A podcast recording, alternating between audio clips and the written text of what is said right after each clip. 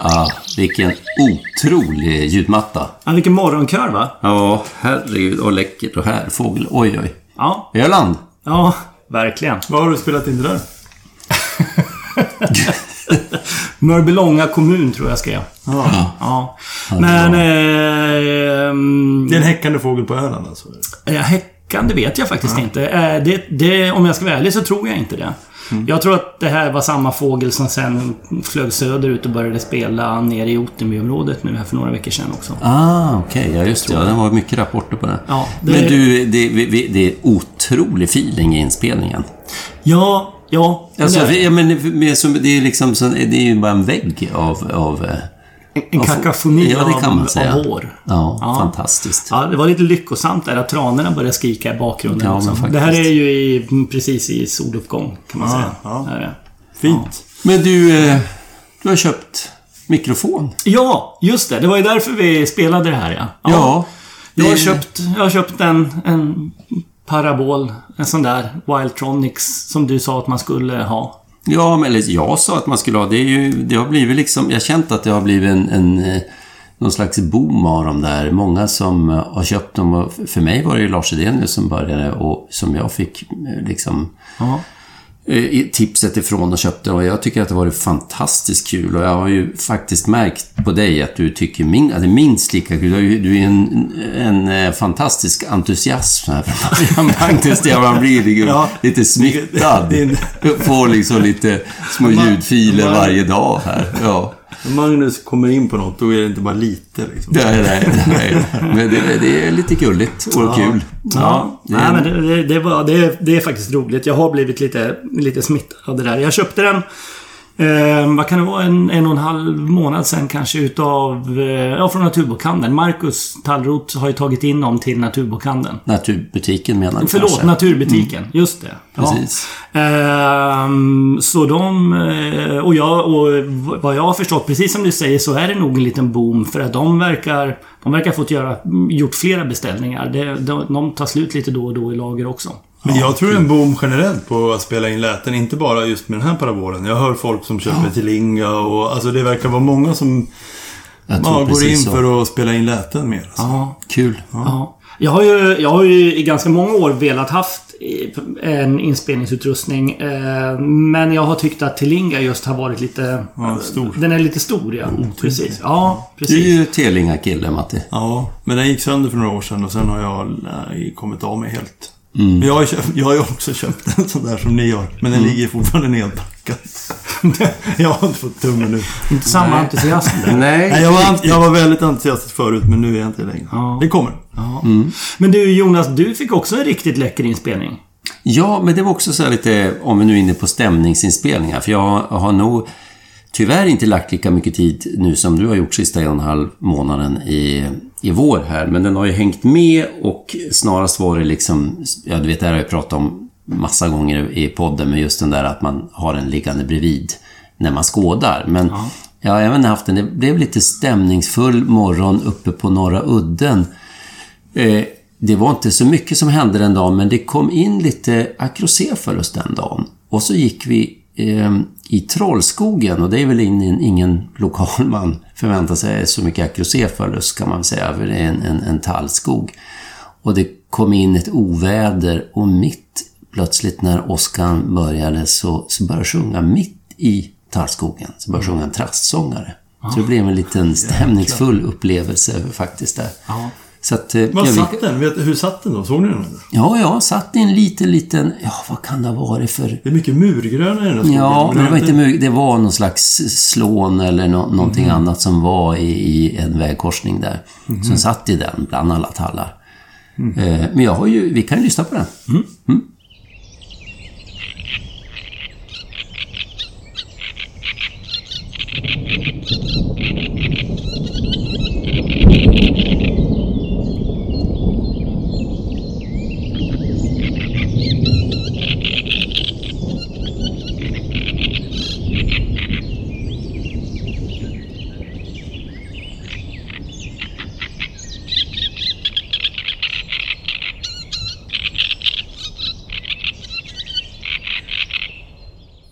Ja, jag, för, alltså, jag förstår. Om man, alltså, jag, är för de som har varit i Trollskogen som kan leva sig in det, det är väldigt märkligt att ha det där. Ja, alltså, det... är ju det.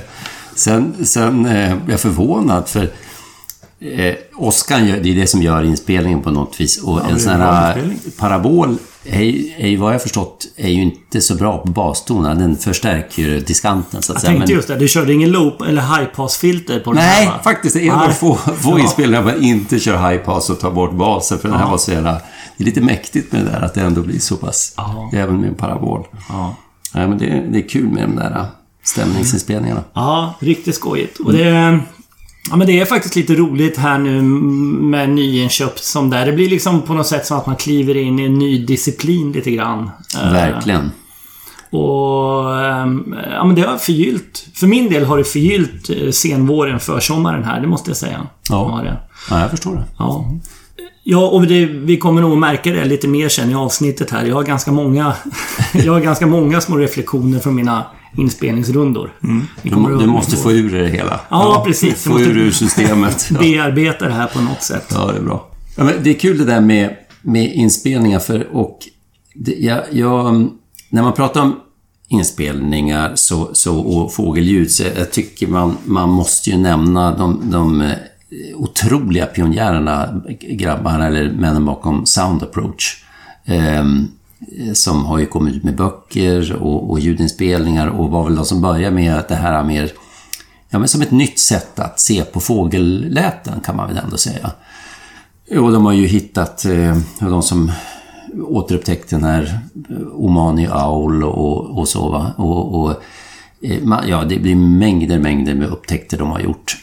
Och, ska Och vi de har också jag- varit duktiga på att publicera sig. Alltså, de har varit väldigt publika. Ja, i- extremt och på ett väldigt positivt sätt alltså. Eh, eh, och, och, och vad ska jag säga, det är väldigt tillgängligt det de publicerar.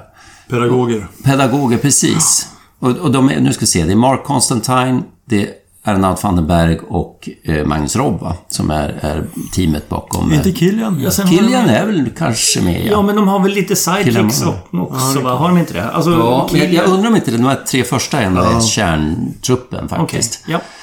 Ehm, och det, apropå norra Öland och den, för att det var... Det var, jag fick lite flashbacks och det, allting hände under ett dygn i våras. Och det var faktiskt samma morgon som Trassångaren. Som, ehm, så, så eh, fick jag en, en, en sån där aha-upplevelse och kom då på någonting som jag hade tidigare läst i någon artikel av Sound Approach.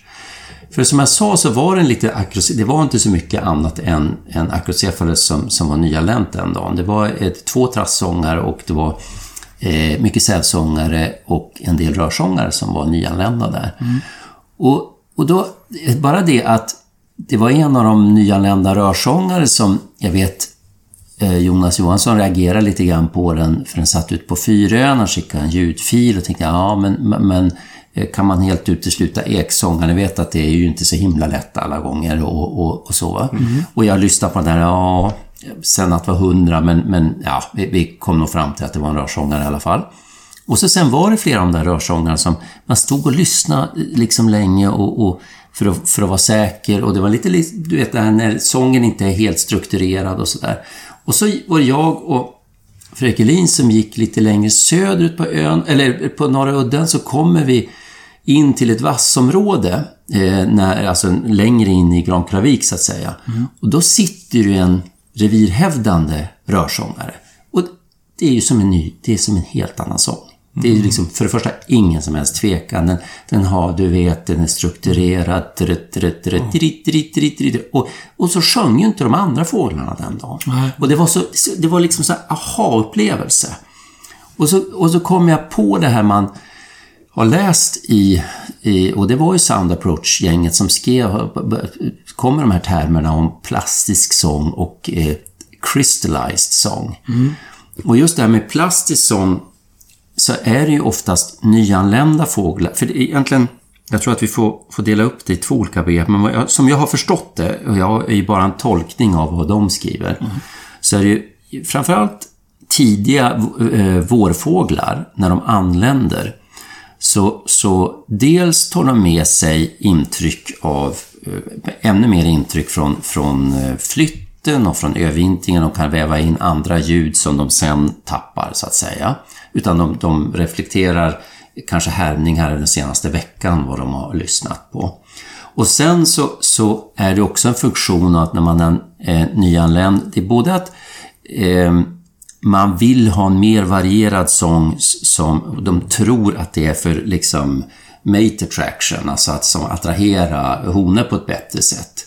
Medan när den så att säga kristalliserar, crystallize, det, det, då blir den lite mer strukturerad, lite enklare, då är det mer revirhävdande så att säga.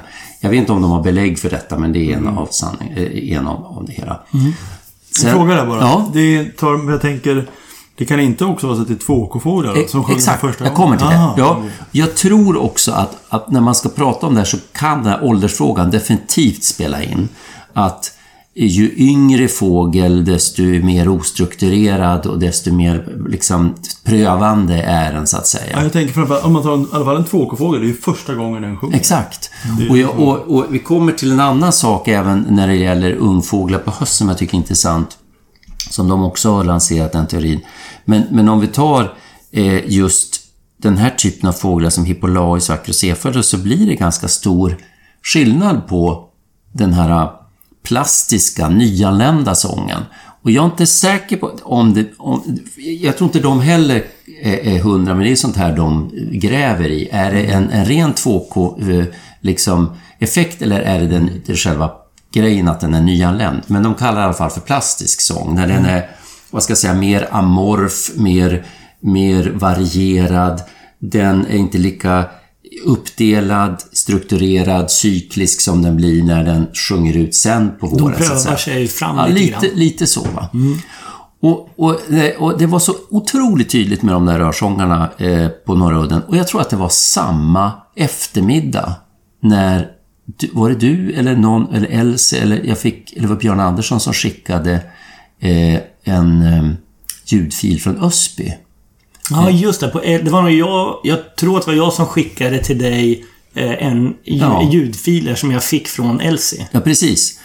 Och då var det ju då om, om det var en busksångare som satt nere i Ösby, som, för den får man ju säga sjöng inte helt sådär som man tänker sig som en klassisk busksångare. Nej, absolut inte. Eh, och därför tvekar, tvekar man. Men jag hade ju då, när jag kom hem från Öland så läste jag då på Soundport en artikel just som de, jag tror att eh, man hittar den på deras hemsida och så går man under rubriken In, In My Dreams eller vad den heter, så är det just om Hippolaus och Acrocephalus-sånger och väldigt mycket om skillnaden mellan plastiska och, och crystallized sång. Och de har ett exempel på en plastisk busksångare, nyanländ, 2 maj, Kazakstan, från Tjockpack, som, som ju påminner, man som åtminstone är i samma härad som, som Ösbyfågeln. Och det som var kul med Ösbyfågeln var att Björn Andersson fick ju bilder på den och, och ja. som clinchar den ju som en busksångare. Ja.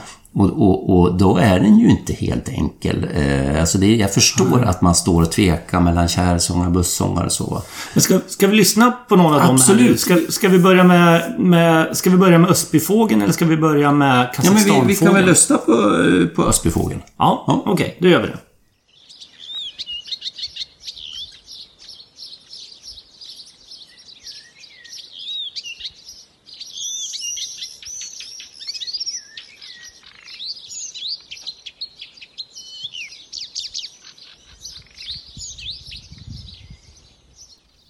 Ja, det är lite, lite så här... Kanske...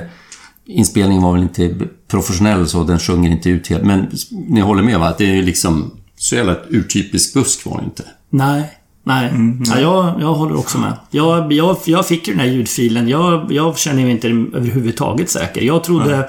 bitvis är den ganska rapp med och, och, på grund av det så lutade ju jag åt en kärlsångare trots allt. Mm. Ja, den är precis. Den är snabb alltså. Ja, mm. det, det, var, det var först när, när bilderna, till och med den andra omgången bilder kom fram. Det var först då jag, jag liksom köpte eh, deras övertygelse om att det var en busksångare. För, för folket i Ösby, Elsie och Björn och de trodde ju, eller de, de sa ju att det var en busksångare och det hade de ju rätt i också. Alltså den är säkerställd nu som... Ja, ja, men det måste man säga. Det finns så pass bra bilder på den så jag, det tror jag inte man kan, Nej. man kan eh, komma ifrån riktigt. Eh, men ska vi lyssna på... Vad sa, du hade... eh, Ja. Sound Approach-gänget hade en inspelning av en plastisk busksångare i Kazakstan också. Jajamän. Tidig vår, 2 maj. A- Eh, 2 maj, var någonstans i Kazakstan? Tjockpack. Det är rätt långt söderut. Ja, det vet ni bättre än mig. Mm. Ja, det är långt söderut. Frågan är om de häckar där. Eller det där, kanske är en sjungande rastare då. Ska man tolka det som det? Jag Ja, vet så inte, kanske det är långt... Ja, vi, Vi, vi det får- kanske inte spelar så stor... Ny, för de visste att det var nyanlända i alla fall. Ja, det- men rimligen är det, men det, Andra det är ju maj. andra maj. Det är ju, rätt, det är ju liksom tidigt.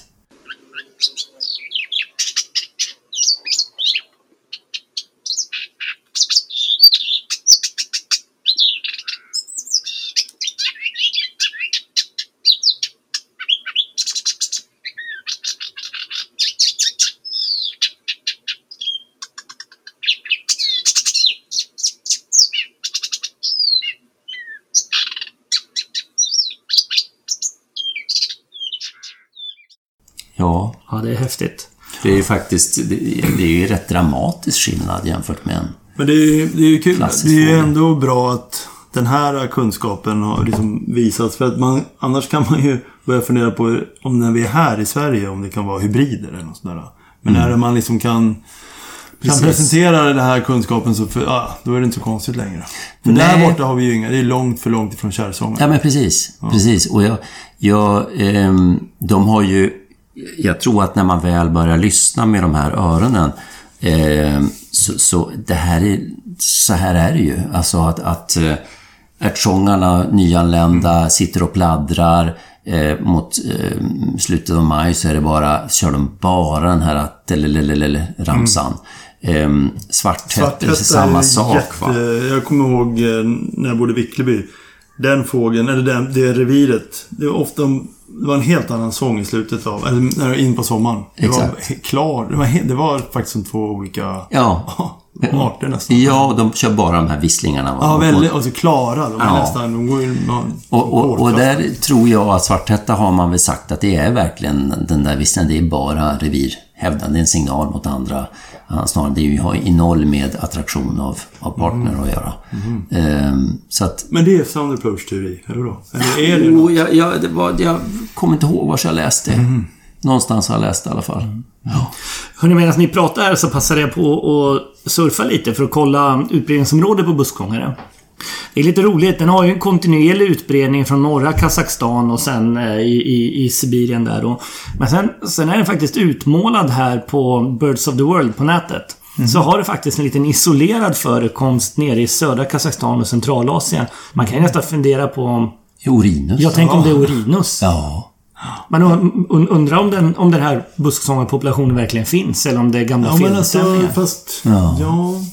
Men jag undrar om inte det finns buskfångare där alltså. Ja, ja. Ja, Men, eh, ja, ja. ja. Okej. Ja, jo, men du, det gör det va? För, du såg du... eh, Daniel Lopez Velasco la ju ut på Facebook precis. Han har ju varit i en fantastisk resa i Tadzjikistan, Kazakstan vad det visade sig. Och han hade ju massa bilder eh, på... Han la ju först ut bilder på eh, bland annat busksångare och, och steppsångare och saxaul och eh, Upchers, wobbler och allt. Men sen så kom ju bilderna på Orinus, alltså Large Billy Wolf. Ja, jag såg dem också. Det var Ja, läckert. Men det var hur, hur vet du att de busksångarna inte var genomflyttade? Alltså när var Nej, det, det vet jag ju inte. Nej. Nej, så absolut. Men jag tänkte att han var väl i det området och då, ja, det var min Men du, snabba du har väl varit i Frunse i juni? Ja, Missade du Orinus? Nej, men hade ni busksångare? För ni var ju där efter flytt-tid. ja. Jag ska bläddra i mitt minne. 1988, Eh, eller? Du får ta fram anteckningarna Jonas. ja, jag får väl göra det. Eh, Jag kommer faktiskt inte ihåg. Det där kanske måste förklaras. Jonas, han är jättedålig på anteckningar.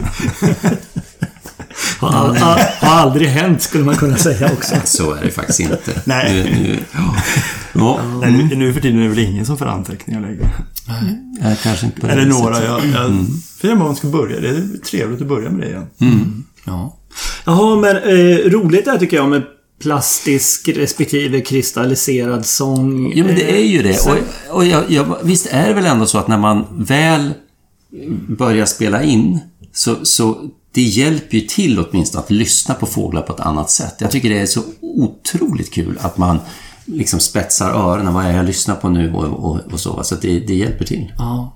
Ja, vad roligt. Jag känner att eh, man, man måste nog bekanta sig lite med begreppen tror jag för att man ska sätta sig ordentligt. Och jag, jag, jag kommer nog också ha lite svårt ett tag här framöver och försöka reda ut den här 2K-problematiken som du sa också Mats. Det, Ja. eh, vad, vad, vad är plastiskt och vad beror på eh, o- att helt enkelt att de är oerfarna ungfåglar och så vidare. Precis. Och, och jag menar, samma eh, gäng, eh, Sound Approach, det var ju deras eh, teori som nu väl är väl den allmänt förhärskande kring, du vet vi pratar ju ofta om de här nedåtkrökt lockande gransångarna på hösten.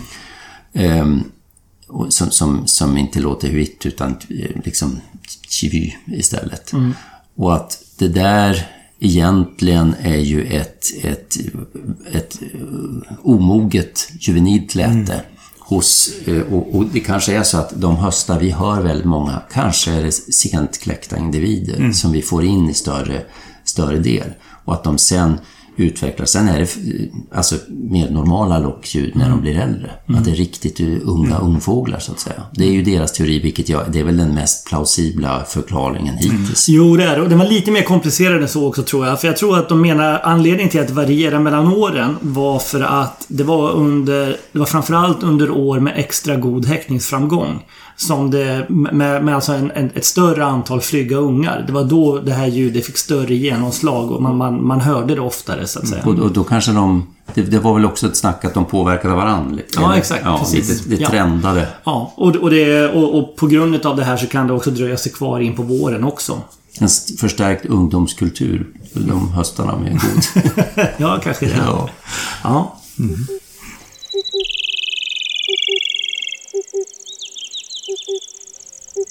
Jaha, hörni. Det var ju eh, ett par veckor sedan vi sågs. Vi har ju alla varit i Medelhavet på olika ställen. Just det. Du var i, på Sicilien, Mats. Ja. Jag var var på det? Sicilien. Det var jättefint. Eh, Det var ju ingen ren skådarresa. Jag skådade ju såklart och hade med mig lite grejer. Men, eh, men det blev ju lite smått och gott. Jag hoppades på att äntligen få se stenhöna. Ja, denna drömart. Denna dröm.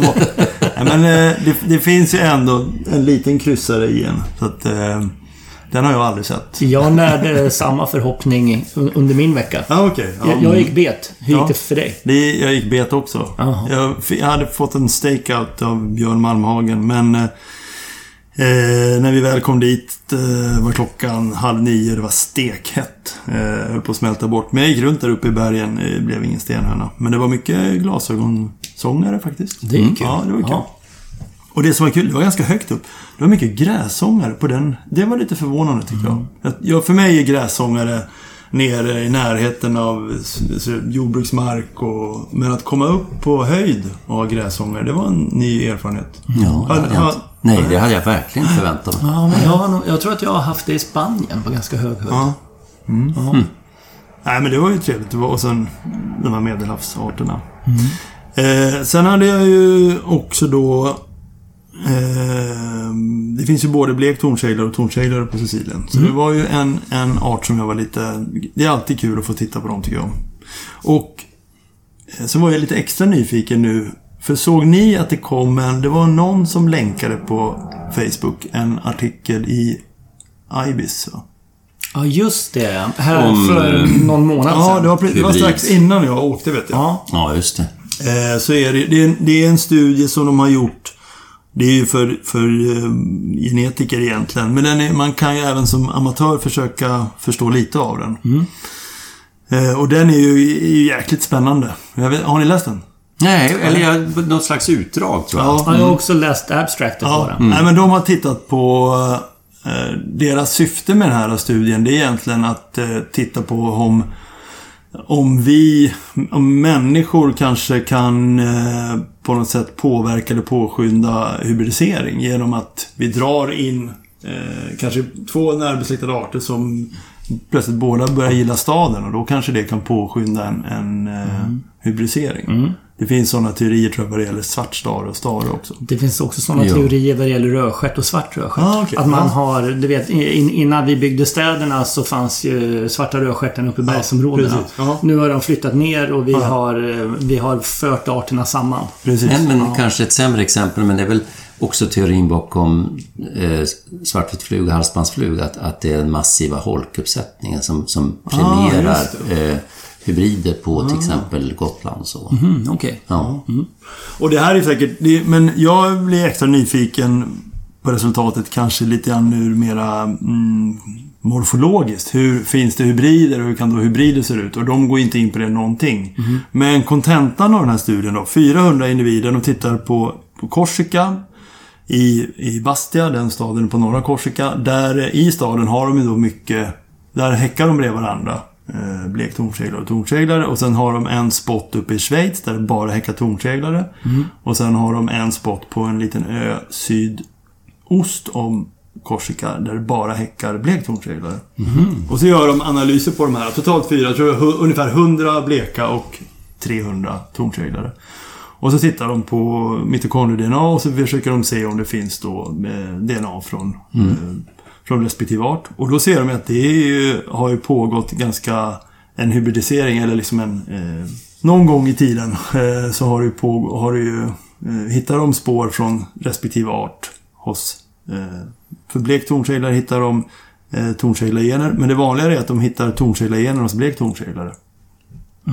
Men det kanske mest, och det är inte så konstigt att det kanske har pågått och är ganska relativt vanligt ändå. Eh, men det är även sentida. Och det är kanske det som är mer spännande för oss som är liksom hobbyskådare. Att de hade, hade de tre stycken individer. Alla från Bastia tror jag. Som de var ganska, jag förstod inte exakt om det var alltså en, en eh, första eller andra generations hybrider.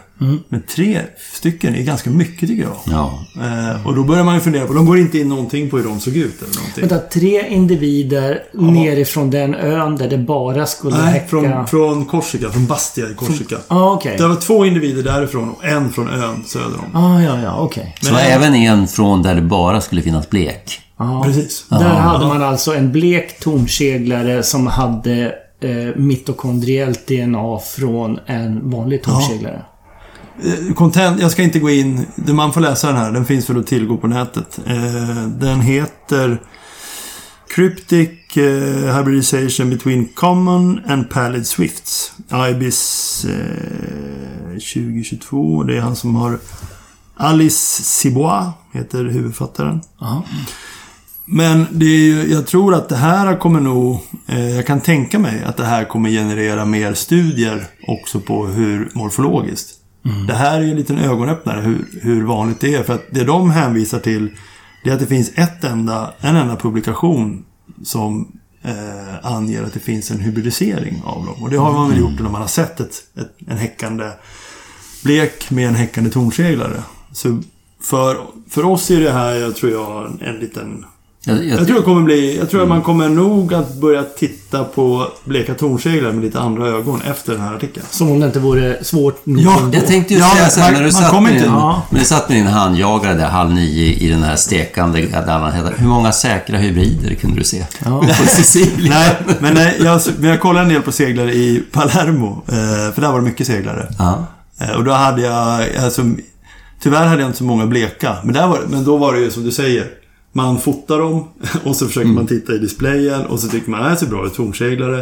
Eh, men så hade jag, jag kanske hade två bleka på 500 tornseglare. Så att jag fick ingenting att titta på. Och de, de bleka var lite på långt håll. Så att det, det var, jag kunde inte göra något spännande av det här. Men jag tänker eh, alla skådare nu som är intresserade av det här kommer ju börja titta på det. Både runt Medelhavet men även så...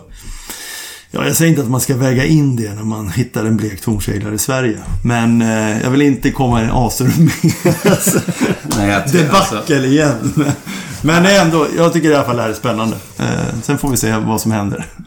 Men mm, det, det är ju ja, ab- ja, absolut är det spännande. Det var, men ja, på ett sätt så blev man ju förvånad, helt ärligt, när man läste den här. Samtidigt så snart blir jag inte förvånad längre, för det, det är ju så uppenbart att hybridisering är någonting som Ja. förekommer hela tiden. Ja. Hela tiden. Precis. Och vi, vi har ju satt upp det som någon slags vägspärr som, som, ju, som ju är absurd. Men, Ja, jag tror... Ja, precis. Jag tänker inte... Jag tycker bara det är spännande. Jag tänker inte sabba för... Det är inte det jag är ute efter. Eh, Och jag Ja. tror man kommer nog... Men jag tror, jag tror det snarare kommer... Allt det här som du säger, det dokumenteras ju hela tiden liksom. Svart rödstjärt och rödstjärt. Vi ser ju hur vanligt det är nu när- desto mer vi fotograferar. Och det kommer vara flera arter där det här blir... Och vi kommer ju bara... Det kommer väl... Kontentan är ju att vi kommer få... ah, Visa det här... Det här har vi sett. Den här fågeln såg ut så. Eh, Vi såg inga hybriddrag. Nej, då får den ju gå så det. Man kan, vi kommer inte behöva bevisa hybrid, att det inte är en hybrid i varenda ovanlig fågel vi ser. Men du Mats, i, i våras... eh, Det var ditt mission i år att hitta pekinensis, sa du. Kommer inte det här att bli... Det här sätter ju lite käppar i hjulen väl, eller? Ja, men jag tror inte, ja, jag tror inte det. Du tror inte du behöver göra det? Nej. men det, det vänta får nu, bli... jag, jag har missat ditt statement. Är, är det ditt mission? Vi kan återkomma till pekinensis. Det blir nästa avsnitt. Ja, ja, ja. Ja. Men du, ehm, du kanske inte har så mycket med hybrider att göra, men, men eh, eh, nu, nu börjar jag plötsligt tänka på, på med, eh, Portugal och eh, enfärgad seglare. Visst är det så att den, Just är, det. den är faktiskt konstaterat häckande i Lissabon nu va? Ja, de, Ja. nu finns det flera städer tydligen på, Ja. på fastlandet. Otroligt. Fantastiskt. Ja. ja. Jag vet.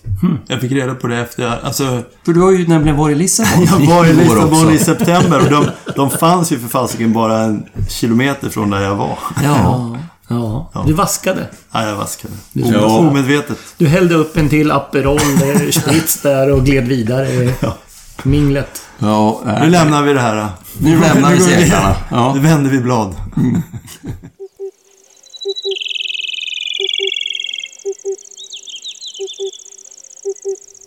Hörrni, kommer ni ihåg att vi i förra avsnittet pratade lite grann om svartvita flugsnappare från Tomsk? ja. Sibiriska svartvita flugsnappare som eh, övervintrar i Västafrika och passerar genom Europa under flyttningen. Yes. Eh, minns ni också då att jag sa att det var lite kul med en, med en, en asiatisk häckfågel som passerar genom Europa regelbundet? Eh, jag hade ju knappt eh, hunnit säga det där förrän juninumret utav British Birds kom ut. Och där i så finns det en artikel utav Vincent van der Speek, tror jag han heter. Kan det uttalas så? En fråga till oss. Vincent van der Speek, jag tror det. Och den eh, artikeln heter eh, Movements of Migratory Passerines Between Europe and Asia. Och det var ju passande och kul. Det var ju precis det vi pratade om. Ja. Mm. Och den var faktiskt väldigt rolig den där artikeln. Den, eh, han har eh, kontaktat ringmärkescentraler över hela Europa och så gott han har kunnat i Asien och eh, sammanställt eh, kända ringutväxlingar mellan Europa och Asien. Och eh, Eh, ja, man ska nog säga direkt att naturligtvis så det finns ju delar utav Asien som är mindre spännande i det här avseendet. Så att han har, han har ju han har uteslutit eh, områdena kring Kaukasus och Mellanöstern och han har även uteslutit tundran. Det, det är så pass eh, regelbundna flyttrörelser vi har där. Utan han, han pratar om Asien utanför de här områdena. Men jag tänkte att jag skulle lite kort eh, summera den här för er, för den, den innehöll flera roliga saker faktiskt.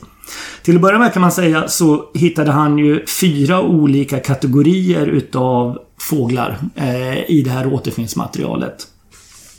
Dels eh, så handlar det om europeiska häckfåglar som övervintrar i Asien. Till exempel rosenfink. Eh, dels eh, handlade det om asiatiska häckfåglar som övervintrar i Europa. Det är inte så vanligt, men det förekommer tydligen hos några trastarter. Regelbundet. Ja. Jag tänkte, vi pratade ju om, det är ju inga stor population, men större piplärka har vi också pratat om. Ja, de nämner han lite grann i slutet här också. Upcoming grejer. Eh, kategori nummer tre, det var asiatiska häckfåglar som passerar Europa på väg till övervintringsplatser i Afrika. Och där finns det då till exempel svartflugsnappare. Och den, den fjärde och sista gruppen då, det handlade om eh, invasionsarter. Ni vet, sidensvans, gråsiska till exempel. Och totalt sett så hittade han 138 stycken ringutväxlingar eh, mellan Europa och Asien. Och det var 14 arter inblandade bland de 138 ringutväxlingarna. Och sen så gör han då en liten kort genomgång. Och det, här, det tar inte lång tid det här, men jag ville nämna några roliga exempel som fanns eh, bland det här. Sådana som jag tyckte var spännande i alla fall. Jag ska inte föregå någonting, men, men du får ju köra ditt. Jag har ju, det är ju två exempel som jag tycker är jätteroliga från Stora Fjäderägg. Ja. Men vi tar dem sen. Ja, vi, du kanske nämner dem. De kanske kommer i det här, Ja. vad vet jag. Ja. Eh, om vi börjar i kategori 1 där då, europeiska häckfåglar som övervintrar i Asien. Där hittade han 12 stycken blåhakar märkta i Europa och återfunna i eh, Centralasien och Pakistan. Ja, det är uppe i 12 nu, för det, det tog ett tag innan man fick de första Ja, där. verkligen. Verkligen. Eh, två rosenfinkar ringmärkta i Europa, funna i Centralasien. De här andra som vi har hört talas om tror jag, det är ju från ljuslågestudier. Om, om, om ni, jag ser att du ser lite frågande ut Jonas, men jag tror att det är ljuslågestudier du tänker på, de andra. Men det handlar bara om två ringmärkta fåglar, alltså okej. ringutväxlingar. Vad sa Var hade de eh, övervintrat sa du? Nej, de övervintrade inte, men de återfanns i Centralasien. Du vet, många rosenfinkar stannar i Centralasien en månad i oktober innan de fortsätter ner till Indien. Mm, Och det är, säkert, det, det är väl där då under det här senhöststoppet då gissar jag som de har hittats. Sen har vi, det finns faktiskt hela sex videsparvar eh, som är märkta i Europa och återfunna i östra Kina. Ja, det var ju där en av Stora Fjäderäggs... Det var en av dem, ja. Mm, Är det sex stycken? Ja, jajamän. Det är det. Och sen har vi ju en av de coolaste återfinningar som jag någonsin har hört talas om. Visste ni att det fanns en ringmärkt gyllensparv i Finland som, som hittades död under vintern i Thailand? Oh, herre min. Det är faktiskt det är helt Det är sinnessjukt. faktiskt, ja. Det är 800 mil iväg. Otroligt. Ja. Ja, det där, var, det där var grupp nummer ett. Grupp nummer två då, det rörde alltså asiatiska häckfåglar som övervintrar i Europa. Och här eh, hittar vi tre stycken trastar. Eh, vi hittar bland annat 19 björktrastar. Eh, och det verkar vara ringutväxlingar åt båda hållen. Både europeiska fåglar som har hittats då under häckningstid i Sibirien. Och det är sibiriska fåglar som under vintern har hittats i Europa. Eh, Bland annat en franskmärkt björktrast som kontrollerades eh, 600 mil bort öster om Barnaul. Det är lite häftigt. Ja. Sen var det taltrast. Det finns det fyra exemplar åt, åt båda hållen. Bland annat två stycken som är märkta i Krasnojarsk eh, och återfunna i Italien. Över 500 mil. Och sen eh, hela 15 rödvingetrastar, också åt båda hållen. Bland annat eh, märkt i Krasnojarsk och återfunnen i Spanien. Sen kategori 3, det var asiatiska häckfåglar som är på väg till övervintringsområden då i Afrika. Och där kommer ju då svartvit flugsnappare som vi nämnde i förra avsnittet. Det finns fyra stycken ringutväxlingar, mm, så- alltså fåglar som är märkta i, i Asien. Och jag tror att alla de här är ifrån eh, Krasnojarsk-projektet. Och de är då återfunna i Norge, England och Spanien. Och sen så finns det faktiskt en lövsångare som är märkt eh, i Jekaterinburg och återfunnen i Norge. Okej. Alltså återfunnen i Norge, alltså då menar du på... Vad sa du? Det var övervintring eller? Nej? Ja, Eller på väg. Ja, det var under, under, Under hösten i alla fall. Höstflytt, ja. Ja. Men Jekaterinburg, det är södra Ural, va? Ja, det är på den asiatiska sidan av Aral. Så att det, det är Mm. ju inte superlångt bort, men, men ändå. Konstig flyttriktning där. Ja, jag tycker jag också. Ja, ja. Men även lövsångare ska väl flytta fel ibland. Mm. Eh, Fan vad, su vad surt att vara norrman och så kommer det ändå en fågel från- därifrån och så är det Ja. lövis. Det kunde ha varit en, en någonting. Ja. När lövisen kommer Verkligen. Ja. Och sen till sist har vi då eh, invasionsarterna. Där har vi bland annat eh, 16 stycken nötkråkor. Och åtminstone 13 av de här var fångade under, eller återfunna under år när man hade invasioner utav smalnäbbad nötkråka. Och den längsta förflyttningen som han hittade här, det var eh, från Norge. Jag tror att den var ringmärkt i Norge under ett invasionsår för smalnäbbad nötkråka. Och återfunnen också i Krasnojarsk, 480 mil bort. Oj. Det är lite otippat långt tycker jag för en sån art som nötkråka. Ja, så de drar dit, så drar de tillbaks igen då? Ja. Ja, men vänta. Var ligger Krasnojarsk nu igen? Det är... Krasnojarsk, det är ganska långt. Ja, men det är rätt långt. Det är långt öster om Ural. Ja, alltså, ja, det, jo. vi är ju öster om eh, Novosibirsk. Kan man säga mellan Novosibirsk och Baikal? Är det rättvist? Jag blev lite osäker bara. Där borde man... Men det är ju en stor stad, Krasnojarsk. Ja, de har inte det stora... ett, ett bra bandylag. Inte hockeylag också? Inte där... ja, nu, nu får vi klippa här. Nej, men det var väl funnet där, eh, Magnus. Krasnojarsk är ganska precis mittemellan Novosibirsk och Baikalsjön. Mm. Ja, om vi fortsätter bland invasionsarterna här eh, så har vi sidensvans. 23 individer. Eh, tre av de här återfinns... De är alltså märkta i Europa men återfunna i Asien. Tre utav dem är från Kazakstan och 20 stycken är ifrån Sibirien. Bland annat finns det en märkt i Ukraina som återfanns häckande öster om Baikal. Och lyssna på den här då. Den här är också riktigt coolt.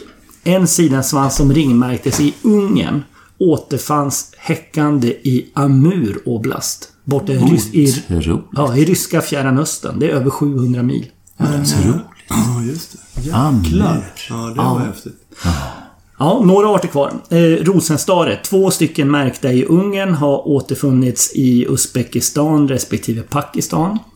Eh, domherre finns det tre stycken. Eh, de är märkta i Europa och återfunna i Asien. Och allihopa handlade om västra Sibirien, så inga jättelånga... Jag tror att det längsta avståndet för domherren var drygt 300 mil ungefär. Och sen till sist då så har vi ju gråsiskan. Det finns hela 30 ringutväxlingar mellan, mellan Asien och Europa. 22 utav de här är återfunna, det är alltså europeismärkta fåglar som är återfunna i Sibirien och sen en från eh, nere i Kazakstan också. Och sen finns det också sju stycken ringutväxlingar med nordöstra Kina. Och det längsta utav dem det var eh, Holland till eh, Heilongjiang, ni vet uppe i nordöstra, nordöstra Kina. Alltså norra Manchuriet, vad man nu kallar det för. Ja, för- Nordvästra Manchuriet. Och jag tror att det är den delen som även Stora Fjäderägg har en gråsiska. Ja, precis. Jag vet Skagen har det också. Och, och, ja, och den, den längsta som sagt, den som var från Holland där, det var ett avstånd på 740 mil. Ot- Ja, det, men det där är ju lite häftigt med tanke på alltså, rekryteringsområde för våra gråsyskor. Ja. Men det är en lite stor yta att, att, att ta av. Ja, vill ni att jag ska göra den ännu större? Han gav oss en liten bonus här i slutet också. För det här handlade ju om fåglar som, som alltså ringutväxlingar mellan Europa och Asien. Ja. Vet ni att det ringmärktes en gråsiska i Michigan? Som eh, återfanns i Okotsk. Ja. Längs med den ryska Stilla havskusten. Det är ju helt sinnessjukt. ja, är det. är det faktiskt. Nu, nu pratar vi nästan på andra sidan jordklotet i princip. Oj, oj, oj. Ja. Vilka rörelser. Ja, faktiskt. Och sen avslutar han ju såklart med att att- att nämna de här ljusloggerprojekten som pågår med bland annat större piplärka och tallsparv och lite sånt. Så det är klart att det här kommer att ge... Det kommer att kasta ytterligare ljus över de här rörelserna. Men... eh, Men du, tallsparv. Ja. Ehm, hur, för det, det är väl någon övervintrande population i Italien, va? Ja, norra Italien, men det har väl även varit i både Frank... Har det inte varit regelbundet både i Frankrike och Israel, Israel också? Israel vet jag. Ja, man- för, ja. Ja. de gick Jag men vet det inte var hur, är det med. Italien fortfarande? Är det fortfarande det där då? Jag är lite osäker. Ja, Det kändes som det där var större ansamlingar förr man läste om. I alla fall i Israel. Precis. Ja, ja. Ja, men det är roligt. Det kittlar fantasin lite grann i alla fall. Verkligen. Ja, kul.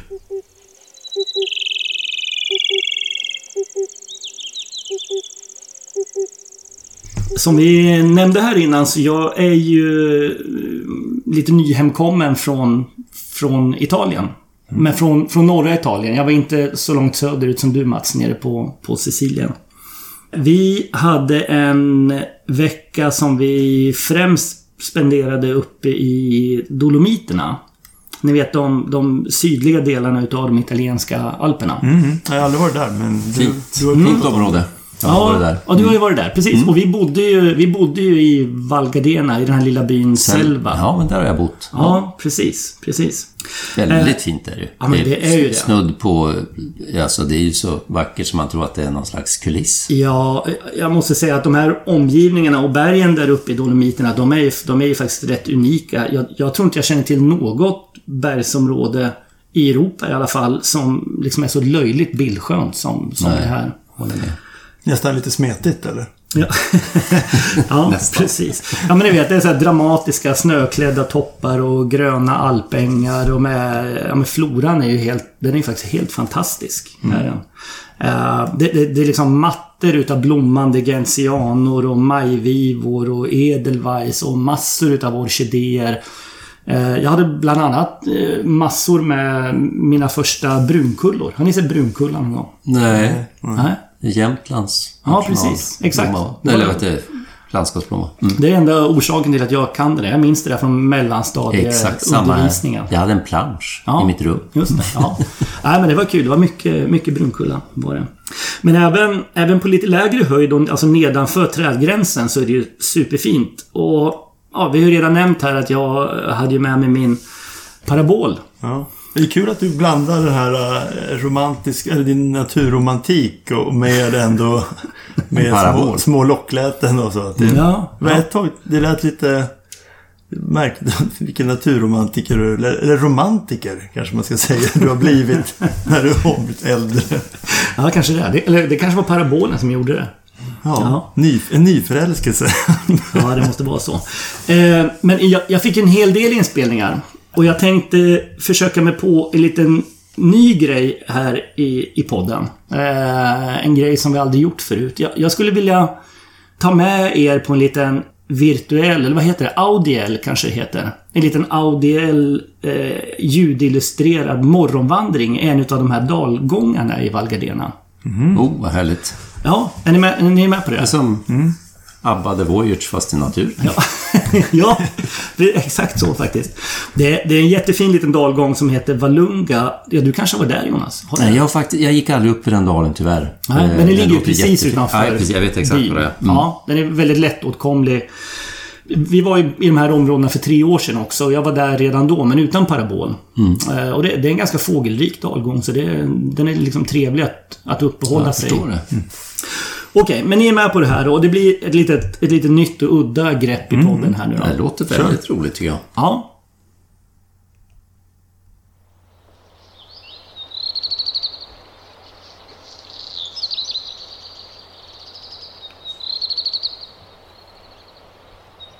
Klockan är kvart över fyra på morgonen. Och vi har precis kommit ut på torget inne i byn. Som fortfarande sover. Ni märker, gatorna är helt tysta. Det är otroligt mycket svarta rödstjärtar. Vad konstigt jag sjunger. Tycker du det? Ja, men det är något... Eh...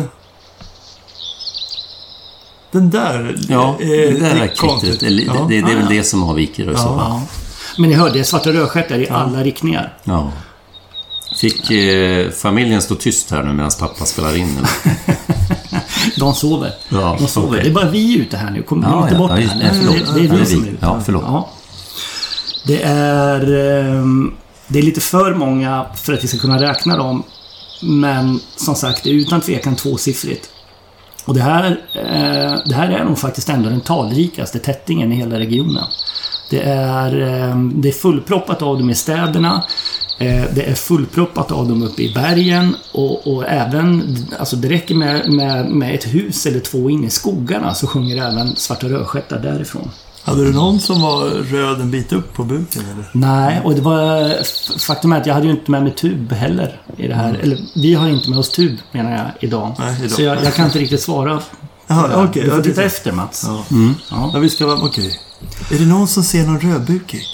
Inte ännu. Titta Nej, nu. jag har inte sett Jag har inte sett någon heller. Men har ni, har ni någonsin upplevt såna här tätheter någon annanstans? Nej, vad var det där? Det var svart rödstjärna. Okej, fortsätt. Vi... ehm, vi fortsätter i uppförsbackarna längs den lilla floden som passerar genom byn. Det är mycket gulhämplingar här. Ja. Och hör ni gråsparvarna i bakgrunden? Eh, Jag gick förbi dem här igår också och tänkte inte på dem, men det är faktiskt italienska sparvar överallt. Ja, är det Ja, det har jag. Ja, jag förstod det. Ja. Och hör ni där då? Från forsen. Ja. Hörde ni forskällan? Jajamän. Ja. Härligt. Det är ganska många par längs med bäckarna och forsarna här i området. vi har nog rört oss en knapp kilometer nu ungefär, tror jag. Och bebyggelsen börjar att eh, glesa ut lite grann. Ja, det är verkligen fint här. Nu kommer du förbi husen i alla fall. Ja, precis. Och ni märker att eh, vi närmar oss den här smala dalgången som skjuter in mellan de här branta klippväggarna.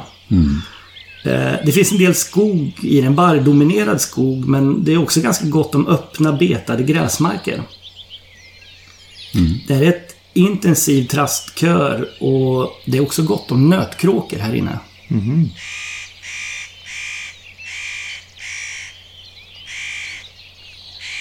Det kommer jag ihåg. Jag som var där i slutet på augusti. Nötkråka var den som dominerade ljudbilden då. Just det. Och där, hörde ni? Första bergsångaren. Härligt. Läckert. Ja. Det är ganska gott om de här i bakgrunden. Och Talltita. Ja. Är det samma... En annan underart eller? Nej, det är samma underart. Det är samma. Jag, jag kollade faktiskt upp det också. Och hör ni också de här små ljusa mespipen i bakgrunden? Mm. Vet ni vad det är för någonting? Nej. Berätta. Det är faktiskt en liten grupp tofsmesar. Jaha. Eh, Utflygen eh, kull. Men dubbeltrasten är irriterad. Det är så skönt eh, med så. Det, det är väldigt ren ljudbild. Det är inget trafik, ingenting. Nej, precis. Man, som sagt, man lämnar ju faktiskt byn bakom sig och det är ganska tidigt på morgonen också. Eh,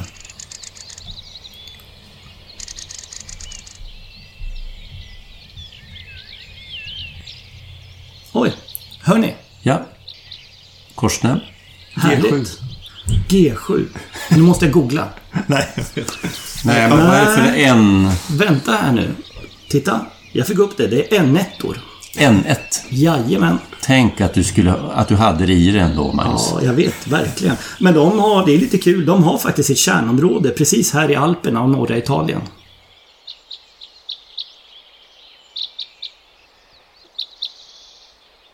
Men de låter ju faktiskt väldigt udda. Ja, ganska mjuka va? Ja. Med gråsiskelit. Jag tycker det drar åt bändet lite. Liksom. Ja, exakt. Det här är lite, men det drar ju lite gråsiska bänder också. Ja. Den där bergsångaren, det lät som den satt lite närmre.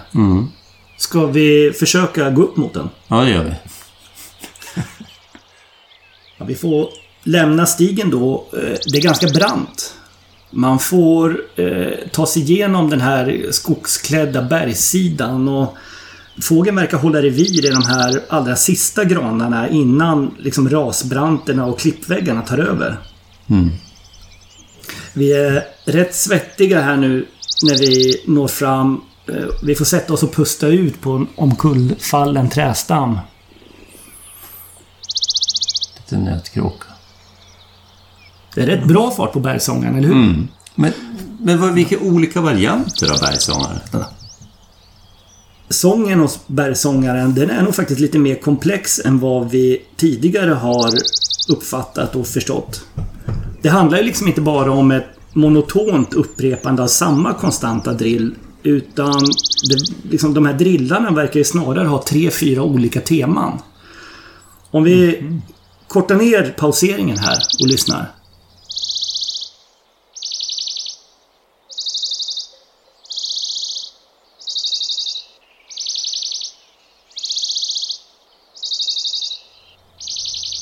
Men vad då är det här från samma bergsångare? Det här är en och samma fågel. Otroligt! Ja. Ja, men ni hör ju där. Man får ju liksom en... Eh, Krypare i bakgrunden. ja, precis. Eh, ja, ni hör ju bergsångaren där att det är ganska mycket variation i både hastighet och tonhöjd och klangfärg.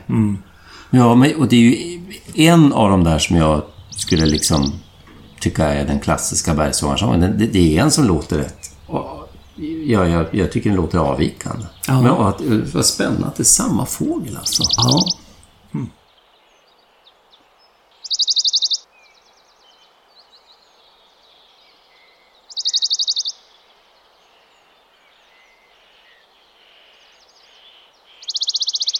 Ja, det är faktiskt, det är faktiskt roligt det här. Jag, jag har inte tänkt på det här innan. Nej, inte jag heller. Verkligen. Men du, och du har tittat på sonogram på de här då. Hur, hur, eh, Ja. Det måste skilja sig. Är det, är det liksom något som, som är liksom... Ja, de, de ser, drillarna ser olika ut. Som sagt, både i hastigheten, leveransen och tonhöjden. Men sen även själva utseendet på de här staplarna ser, ser olika ut. Men hörni, vad var det där? Ja, vad är det där? Ljust. Ganska sparvlikt, va? Det var, det var rätt många år sedan som jag hörde sjungande klippsparv och jag kommer inte alls ihåg hur de sjunger. Däremot så, så tycker jag att det här låter ganska likt de mongolsparvar vi har hört de senaste åren i, i Ryssland. Ja, det måste väl ändå vara en klippsparv, va? Vi får spana upp i branten ovanför oss. Jaha. Den måste ju sitta där uppe bakom den där lilla åsryggen. Eh, det är jävligt brant och det är en bra bit upp men jag tycker nog ändå att vi testar att ta oss uppåt.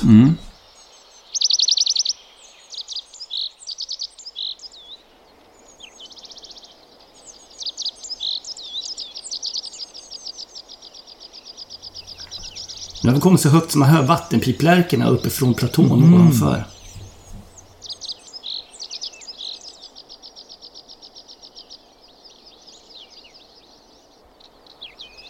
Nej men... Oj! Vad var... Vad var det där? Oj, shit.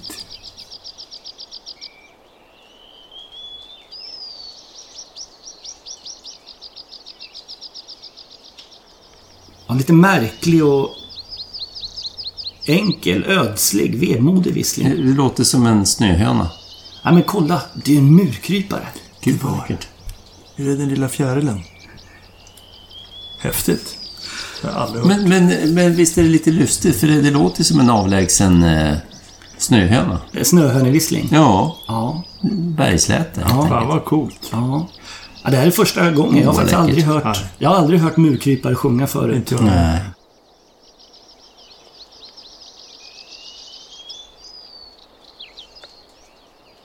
Läckert.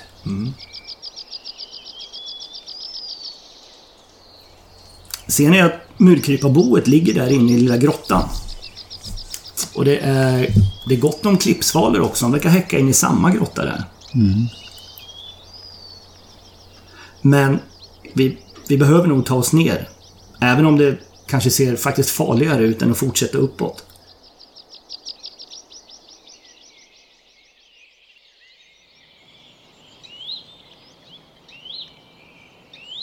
Nu är vi nere hos bergsångaren igen. Den där klättringen, den var ingen skön hörni. Jag är helt svettig. Bergsångarna slutar sjunga, men det lockar ganska ihärdigt nu. Mm, fina dock. Verkligen, roligt. Det börjar bli rätt varmt ute också och morgonkören har glesnat lite grann. Jag tror bageriet i stan har nog öppnat. Härligt. Ska vi fixa lite nybakade ciabatta till frukost och fixa resten av dagen. Fint det. Kul att ni ville haka på. Ja, Ja, tack. ja hörni, det var... Men vilka inspelningar, Magnus. Ja, det skulle vara kul i lugn. Det var några jag inte hängde med på hela. Jag skulle vara... Sista där skulle jag väl lyssna på en gång till. De Ja. ligger på Senokanto allihopa. Och det här är ju naturligtvis ett, ett mischmasch. Ja, men det var jävligt läckert Ja, du har alltså. blandat lite. Oh ja, absolut. Jag har blandat friskt många olika ljudspår här. Det var lätt att leva sig in i ljudbilden, Magnus. Det var det, var det här att, att, eh, att den här totala virtuella känslan med dig som... Det var lite svårt att hänga med i preses, liksom. Men jag, jag, det var ett trevligt grepp, tycker jag. Mm. Ja. Jag gjorde vad jag kunde i alla fall. Ja. ja det var, men det var lite som... eh, Ja, jag fick... Det var som... Jag tänker på den här dag, när man gick på dagis som jag gick och höll ett snöre bakom fröken. Hör ni? Hör ni barn? Titta nu. Var försiktiga. Du hade, du hade den... den Jo, Ja. men Magnus är reseledare. ja, men du... Ja. Ja, ja. Men... Eh, Ja, det var eh, kul. Ja, Men man, härligt. ja. Fin morgon. Men det här med, med de här bergsångarna var ju skitkul. Det där måste du ju gräva i. Jätteroligt. Jag, Ja. jag har, om vi ser seriöst på det här nu. Jag, i, I min begreppsvärld så har bergsångarsången bestått av liksom en ganska monotont upprepad konstant drill. Men eh, jag stod och lyssnade på flera individer under de här dagarna och, och, och det stämmer helt enkelt inte. Utan varje sån här drillomgång Den har ett tema och, och sen har det liksom tre, fyra olika teman som det växlar mellan. Så det här gick igen på flera individer? Jajamän. Oh, Absolut. kul. Det gjorde det. Ja, gjorde det. Men du, en annan reflektion förutom alla detaljer och, och så, så är det ju så att du har ju kört lite bild, bakgrundsbilder nu för att vi ska komma i stämning. Ja. Men bilderna, det går liksom inte att jämföra med en ljudmatta och sitta med lurar. Det är så, det är så mycket mer närvaro i ljud än att titta på bilder på. Mm. Ja, jag håller Faktiskt. verkligen med. Ja. Verkligen. Eh, Du en, får annan packa lite, upp din mick igen. Mats. en annan lite kul grej här var just eh, klippsparven. För det var, det var jättelänge sedan jag hörde klippsparv. Jag tror att det var i, i Grekland senast eh, när jag var med Mattias Rundberg i mitten av 90-talet. eller Något sånt där. Ehm, och jag kände mig ju inte... Ja, jag kände mig ju liksom med tanke på habitat och, och att jag tyckte att den var så lik mongolsparven så kändes det ju givet att det var, att det var klippsparv. Men jag, jag fick ju de facto aldrig se den. Jag kände mig ju inte säker på det hela. Men eh, när jag kom hem sen eh, till hotellet så klippte jag ut den här inspelningen och körde den genom eh, Birdnet. Ja. Cornells precis. tjänst. Det, det finns ju online. Det finns en webbsida. Där du kan ladda upp ljudinspelningar. 100% match på Klippsbar Ja, kul. var det. Den, är ju, den är ju faktiskt... Den där tjänsten, den blir bara bättre och bättre. Den är ju AI-baserad. så, att- så att det blir de facto bättre och bättre. Och vi testade lite grann, för vi funderar nämligen på att skaffa en, eh, en fast inspelningsutrustning nere på, nere på Ottenby, på fågelstationen. Som sitter där. Och, och det går idag att eh, fixa alltså en autoigenkänning i eh, realtid. På, med Cornells eh, mjukvara. Eh, Så jag har testat Cornells mjukvara lite grann här nu under våren, den här Birdnet. Och, och eh, man kan ladda ner ganska jobbiga grejer faktiskt från Sinocanto och köra där i och man får den korrekt bestämd. Så att Men- den har bra koll. Ja, kul. Vad är det vi är på väg? Vi, nu, I framtiden kommer vi lägga ut våra paraboler. Och så sätter vi oss och fikar. Och sen när vi kommer hem, då kör vi vår inspelning genom Cornell. Och sen får vi ut en liten lista på vad vi hade Exakt. på morgonen. Och, sen, Och så, och och, så, och så kryssar man i. det är väl samma sak med video genom tuben eller kameran också. Ja. ja. Vad Nej, eh, Men du, Magnus, det här är ju extremt kul. Eh, Jag hoppas också, som sagt, Mats, att du packar upp din parabol för, och alla utlandsresor eh, hädanefter att man tar med. Det är ju, det är ju otroligt kul sånt där. ju.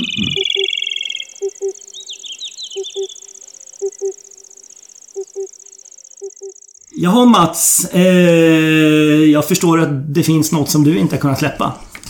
Ja, jag tänkte faktiskt eh, delge ett, eh, ett ganska emotionellt möte jag hade i sista, någon dag, sista dagarna i maj.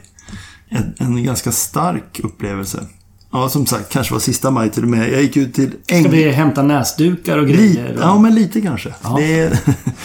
Nej, men eh, jag gick ut till Ängjärnsudden. Eller jag och Emma gjorde det.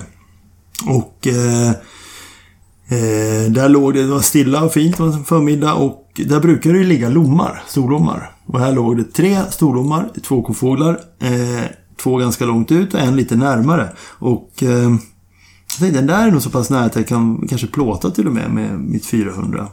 Sen jag gick, eh, jag kom, gick ut från själva tallskogen och ner på stranden och kom närmare och jag kunde gå närmare och den liksom var inte rädd. Eh, och eh, till slut så här, men här, här blir det ju bilder. Men då började jag se att den här är ju inte, den här är ju inte frisk den här fågeln.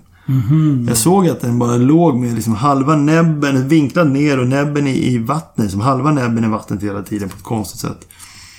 Och eh, jag blev, man blev lite jalur. Vad är det som har hänt med den här? då? Och så, eh, så jag tänkte, jag kanske... Jag såg att de andra två storlommarna, de, de började simma utåt. Men de vill liksom inte släppa den där helt.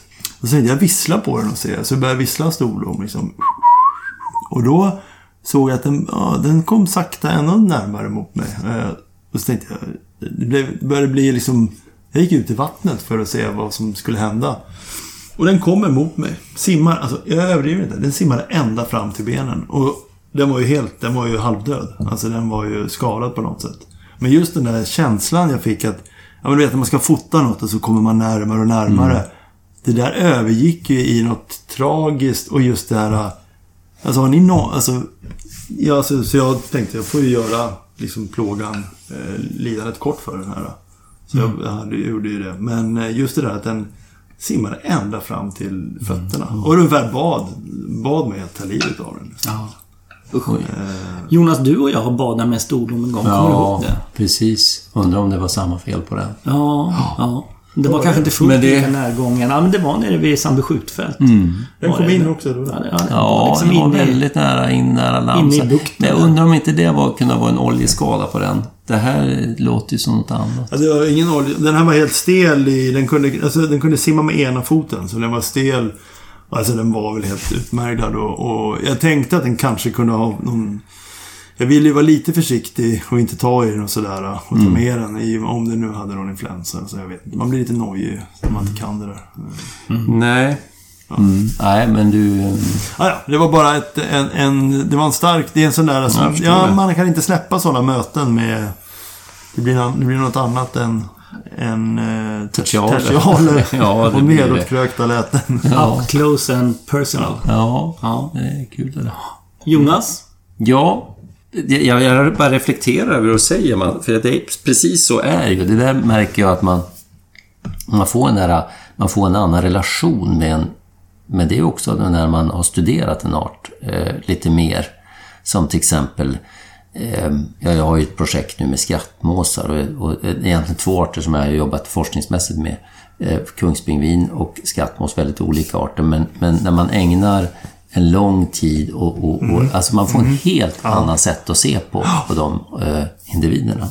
Men det var inte det jag skulle säga, men inte kunna släppa. Men för, för det, det spelar lite grann på det du sa, eh, för du nämnde influensa där. Och jag har väl i och för sig inte kunnat, alltså jag har kunnat släppa det, men, men jag kan väl tycka att vi kanske skulle nämna någonting. Men det är ju, det är rätt ordentligt influensautbrott som pågår sen egentligen i höstas runt om i hela norra halvklotet. Det är ju inte klokt egentligen. Och, och Men det... det, sammanfatta gärna, för jag har Ja, inte full alltså, koll. jag har tyvärr inte heller full koll, men jag har läst lite och, och lite grann idag inför det här avsnittet och så. Men jag vet inte var man ska börja, men... men ja, ni, ni känner alla till H5N1. Det, det klingar någon bekant klocka. Va? Och, Det var den som pikade 05 där. exakt. Ja. Egentligen kan man säga att H5N1 upptäcktes 96 första gången hos, hos domesticerade gäss i Asien. Och sen så var det ju faktiskt med det utbrott som skedde då 2005 som det liksom kom, kom upp till ytan. Och det är egentligen två, ehm, två, två aspekter med här. Dels givetvis det som alla är rädda för är ju den, eller det är egentligen tre aspekter. Effekten på, på eh, fjäderfäbesättningar eh, är, är ju potentiell enorm. Den dödar ju hönsen och, man, och inte nog med att om, om de börjar bli sjuka så, så ser man ju till att, att ta koll på besättningarna. Det är inga, det är inga små besättningar. Nej, pratar- det är ju liksom inte om det. miljontals. Exakt, ja. Bara det här som ändå man tycker inte har varit så farligt bland tambesättningar. Det utbrott som vi pratar om nu, som jag tänker ändå prata mest om vilda fåglar, men det man, bara det så har man dödat 77 miljoner höns. Eh, och det är ändå, det, då tycker man det är ett begränsat utbrott så att säga. Ehm, och det är ändå ganska mycket. Men ehm, sen i höstas, för det var ett, ett ganska, eller det var ett stort utbrott 2016-2017 också. Men det som är speciellt med det här utbrottet är att det har drabbat vilda fåglar så pass hårt. Och det, det var nämligen så att det, det blev en, liksom sen 2014 så fick vi en liten annan stam av den här H5N som verkar kunna gå mer på och, och slå hårdare på, på vilda fåglar. Eh, och, och väldigt olika. Det är ju som ni känner till, den här forskningen har ju pågått länge i Ottenby, inte minst. Vi har eh, Björn Olsson, Jonas Wallenströms projekt där som, som eh, eh där man konstaterar tidigt att till exempel gräsand bär ju väldigt, väldigt ofta på, på influensa, eh, inte minst på höstarna.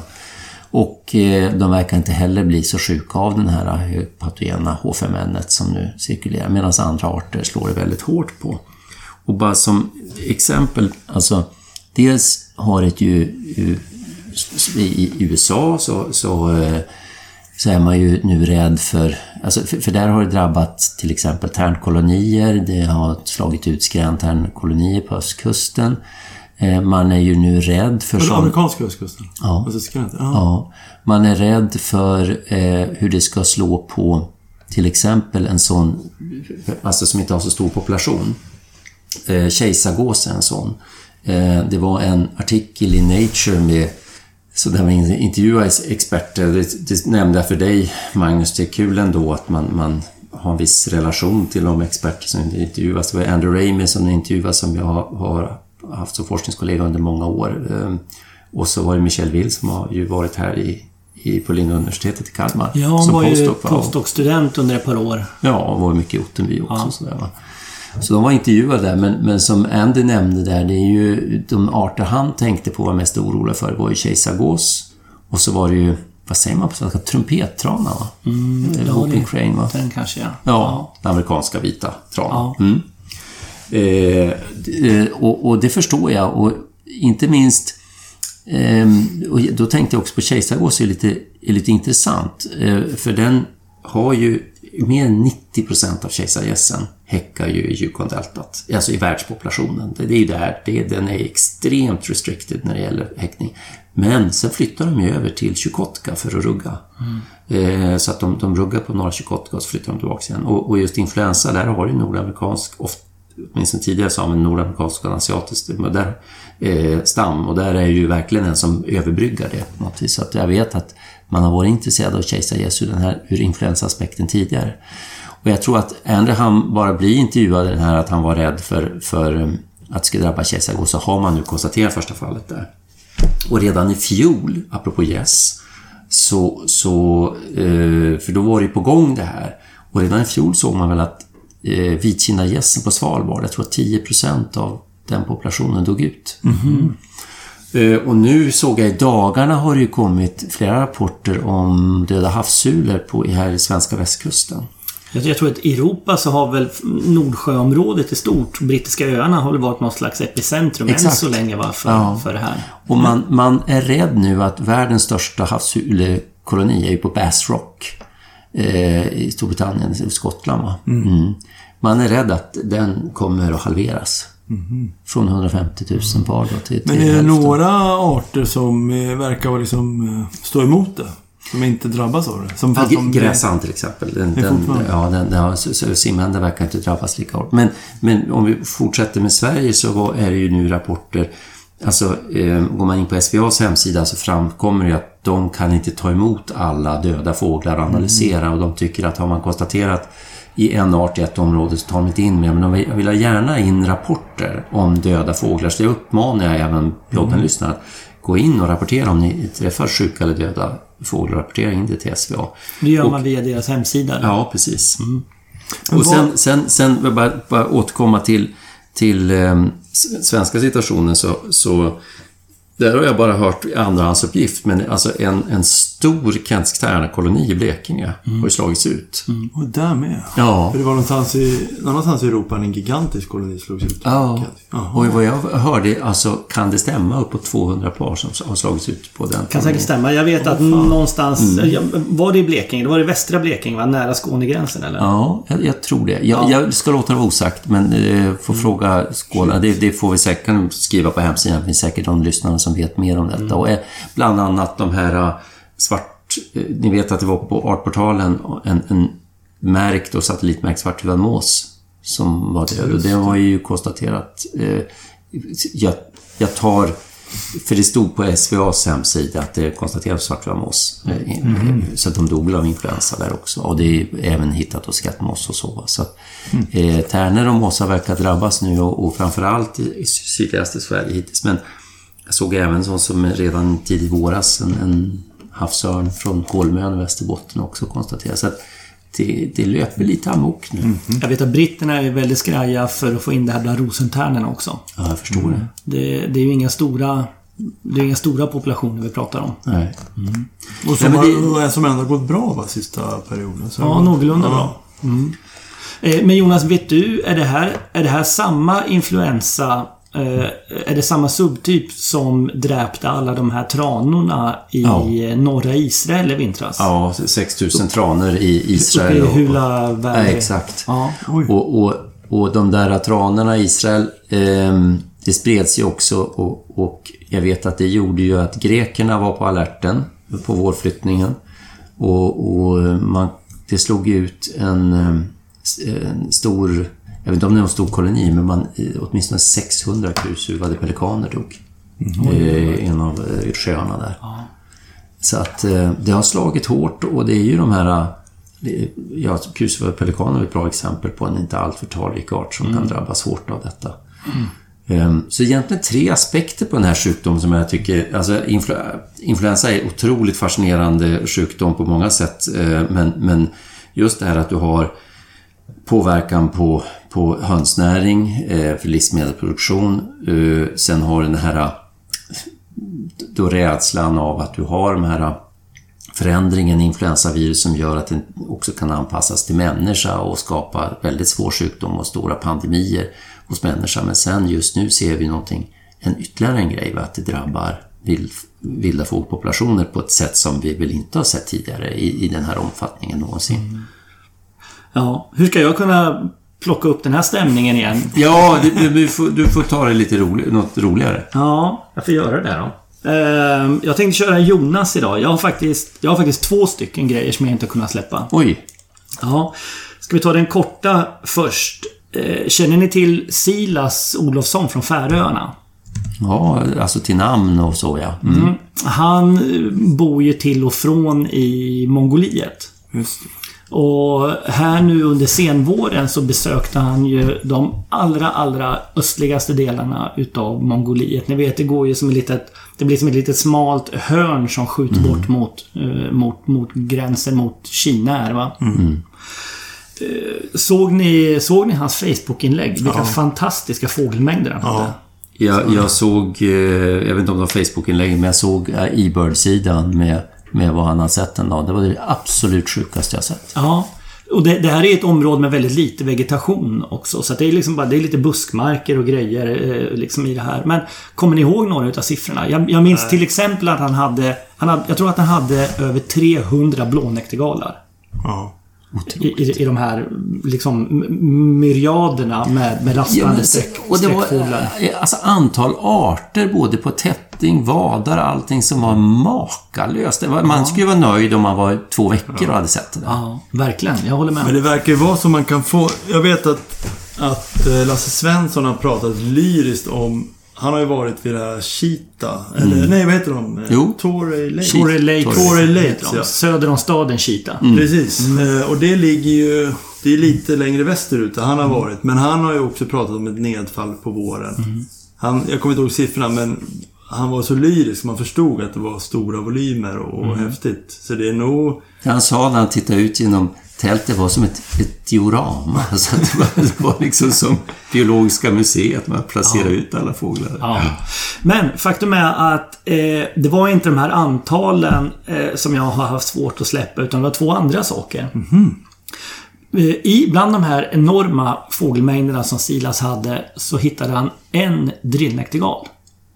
Den drillnäktergalen, det var Mongoliets tredje fynd. Oj. Kan ni förstå hur en fågelart som häckar västerut ända fram till ja, åtminstone Genisej Kanske går den, når den Åb till och med. Nu blir jag osäker här. Eh, och, och, och som, och som övervintrar... av Pjoddens lyssnare som hänger med i geografin. Ja, men om, om man säger så här då. Om, om du går rakt norrut från Mongoliet så finns det stora populationer utav drillnäktergal. Det, det är en vanlig fågelart. Och sen så häckar den, eh, den, den, den häckar, eller förlåt, den övervintrar nere i, i Sydostasien. Och drar du raka pilar över det här så, så täcks eh, stora delar utav Mongoliet av. Så jag, jag kan inte Nej, jag riktigt förstå hur det här kan vara det, endast det tredje fyndet i Mongoliet. För i, i min begreppsvärld så borde det här vara liksom en, en vanlig genomsträckare. Jag förstår. Ja. Märkligt. Vad kan, det, kan det vara så att den inte att den är liksom... Den rastar inte så ofta? Eller det kan vara att den kan inte runda Mongoliet? Det vore ju konstigt. Ja, jag, jag vet inte hur jag ska förklara det. Jag, Nej, jag vet inte jag det. inte. De är ju dessutom ganska ljudliga även när de rastar och, och så Är de det? Så ja, det är de. Vad skumt. Så, nej jag tyckte det var jättekonstigt. Det, det kanske är något för framtida ljuslågerstudier. Den andra grejen ifrån eh, Silas besök i Mongoliet där som jag har svårt att släppa gäller också en globalt hotad art, nämligen Jankowski-sparvar. Ni känner till de här eh, senaste årens skräckrapporter man har hört ifrån Kina. Ni vet, de här de naturliga gräsmarkerna som har försvunnit i Manchuriet och det finns kanske något tiotal par kvar i, i de, här, de här gamla kärnområdena i Kina. Och man, man har ju liksom befarat att... Ja. att eh, Och de hade väl för några år sedan någon enstaka övintrande utanför Peking va, som de inte haft sista tiden också. Ja, det inte kan så? säkert stämma. Det kan säkert stämma. Hur som helst, det här har varit, eh, den har varit på tapeten. Eh, ytterligare en beritsarsparv som, som man har varit eh, märkbart oroad över under de, de, de senaste åren här. Ja, verkligen. Eh, under besöket i eh, det här ostliga hörnet utav Mongoliet så hade Silas hundratals Jankowskisparvar. Jag fattar ingenting. Alltså häckande. Eller Eh, rastande. Hundratals. Eh, eh, och eh, de satt på häckplats och de sjöng. Det här var ju tidigt på säsongen. Liksom, det var tidigt i, men de var revirhävdande många utav dem. Hans uppskattning är att det är sannolikt över tusen par. Otroligt. Ja. Och vad hade man trott förut alltså? Ja, ja, Jag trodde den var liksom eh, randen av extinction. Ja, men det trodde jag. Det, så har jag fått för mig också. Jag, jag, tror, jag hörde häromåret att, att de hade hittat och sett Jankowskis bar borta i östra Mongoliet. Och det tänkte man att det var ju skönt, för det borde vara lite mindre exploateringstryck på det där än, än i Kina. Men jag trodde fortfarande att den huvudsakliga populationen fanns i Manchuriet och att den var på fallrepet. Fan vilken kul resa. Det är de- Såna där Ja. res- pionjärresor i de där regionerna, de är ju svåra att göra då. Men han, det där var ju en sån. Ja, det trodde man verkligen. knappt man skulle kunna göra Nej, det var 2022. helt liksom. otroligt. Ja, Fan, man blir avundsjuk. ja verkligen. Ja, jag, jag kan tänka mig att vara tvåa på den bollen också faktiskt. Nej, det där är gjort nu. Det är Gosnitåret nu. Ja. Var Eh, det där en korta? Det var den korta. Oj då! var det. Nu har jag en annan grej eh, åt er. Nu får ni spetsa era öron igen. Jaha.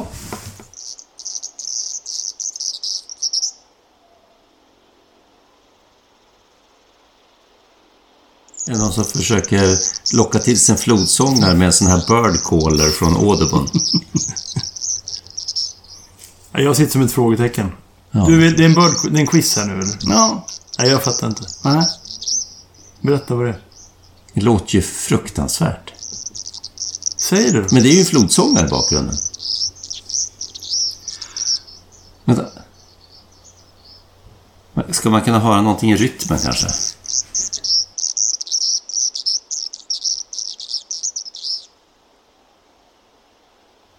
Järnsparv. Mm. Det låter ju inte bra det här. Säg vad det är nu. Du kan inte hålla Ja. på halsen. Nej, men det här, det, det här är en lite rolig grej som jag och Niklas Lignell var med om eh, nu i helgen. Utanför Barkarö i Västerås så har det suttit en flodsångare på plats och sjungit. Och det är en, en, en ganska snabb flodsångare. Vi kan lyssna på den också här sen om du vill. Men... Ja, eh, det är det man hör i bakgrunden. Ja, det var det man hörde i bakgrunden. Ja. Men jag och Niklas åkte dit en kväll i alla fall och eh, Flodsångarhandeln satte ju igång och började ju sjunga ganska strax efter vi hade kommit dit. Eh, lite trevande och sådär. Och, och, och bland de här lite kortare sångsegmenten som, som Hannen hade i början här så sprakade det till lite, lite andra korta konstiga ljud. Och I början så funderade vi om det var, om det var samma fågel som, som liksom yttrade andra grejer i samband med att den, ja ni vet, när den satt och smågnolade och sjöng upp och sådär, ni vet. Men det, vid några tillfällen så lät det ändå som att det var två fåglar. En, pla en plastisk flodsångare. Kanske det. Ja, vem vet. Ja. Men, eh, och den här flodsångaren, den har, den har suttit på plats i två, tre dagar tror jag, eller någonting sånt. Så hyfsat nyanländ i alla fall. Efter en stund så flög flodsångaren iväg kanske 200 meter, rätt långt iväg, ut på en äng och en liten dikeskant. Och där satte den igång och började sjunga intensivt. Och, och vi följde efter och jag spelade in den, den sjungande fågeln, den snabba handen där då.